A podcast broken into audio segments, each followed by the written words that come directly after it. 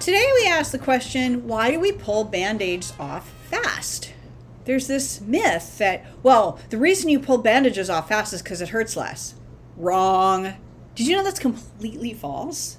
It actually hurts less if you pull them off slowly.